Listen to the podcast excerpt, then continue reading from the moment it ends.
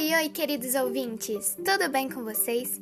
Meu nome é Ana Cláudia Flauzino e sou do sétimo ano B da Escola SESI 357 de Mococa, São Paulo. Hoje vou apresentar a vocês um conto de enigma chamado As Onze Crianças Desaparecidas, do qual foi escrito por mim, Ana Cláudia Flauzino. Vamos começar?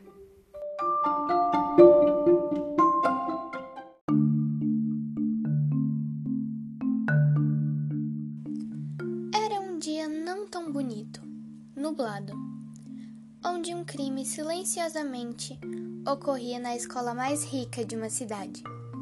Um sequestro. Na verdade, vários sequestros, e ainda das 11 crianças mais ricas dessa escola, das quais Lauren Clifford, Emma Bittencourt, Alicia Gianni, Daisy Brassard, Maite Belmont, Ayla Bellini, Valentim Lewis Manoban, Lorenzo Cooper, Harry Hart, Louis Armani e Charles Orsini.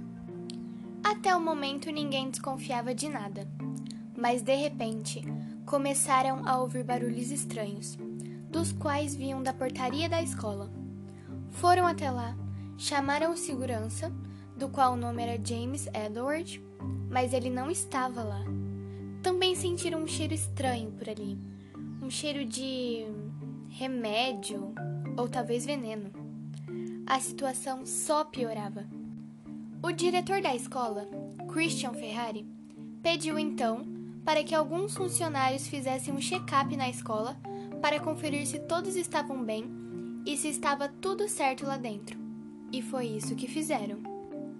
Minutos depois, os funcionários vieram com uma notícia ainda mais preocupante. Algumas crianças haviam desaparecido. A notícia chocou as pessoas que ali estavam.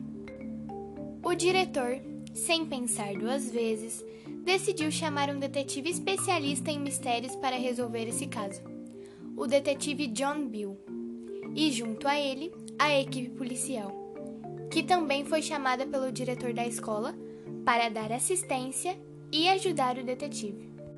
Começaram as investigações, e depois de algumas perguntas e supostas pistas, já tinham alguns suspeitos.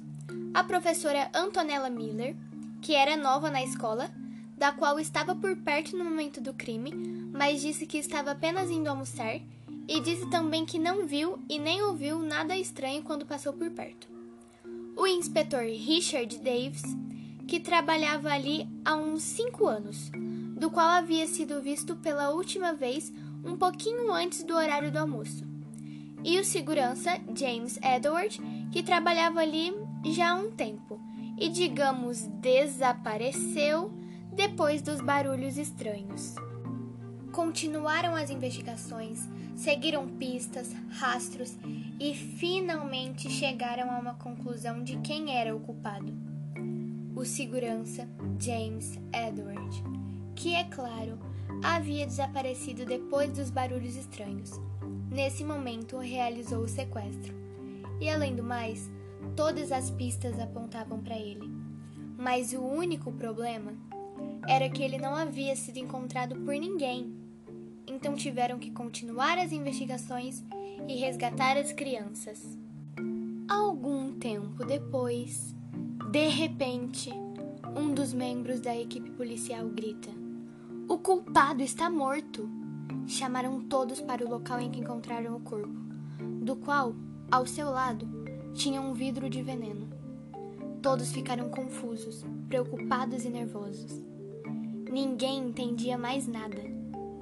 O detetive pediu então que todos tentassem se acalmar. Analisou-se se o James foi morto envenenado, não tem como ele ser o culpado desse crime. Supostamente, o verdadeiro culpado o envenenou. Depois de mais discussão e mais investigações, tinham certeza de quem era o culpado. Tudo fazia mais sentido. Richard Davis era o verdadeiro culpado. Era ele quem trabalhava mais tempo na escola. Era ele que tinha a chave de todas as portas, inclusive a do portão da escola, que foi onde o crime ocorreu. Dentre os suspeitos, era ele que mais conhecia aquela escola. Era ele que tinha mais intimidade com as crianças. Bolava esse plano há um tempo. Sua motivação era conseguir dinheiro em troca das crianças. Por isso, foram sequestradas as 11 crianças consideradas mais ricas dessa escola. E por que ele envenenou James? Bom, quando ele realizava o sequestro, James passava por ali e viu toda a cena do crime. E para não ter o perigo de James contar tudo para os outros, Richard o envenenou e escondeu seu corpo em um local perto da escola. Mas acabou esquecendo o vidro de veneno ao lado do corpo.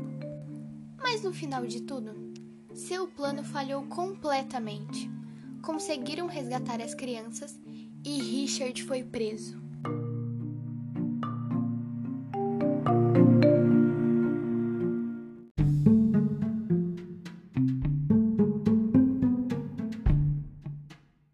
Bom, queridos ouvintes, o conto acaba por aqui. Espero muito que vocês tenham gostado e tenham se divertido enquanto ouviam o conto. E muito obrigada pela atenção de todos. Um beijo e tchau, tchau!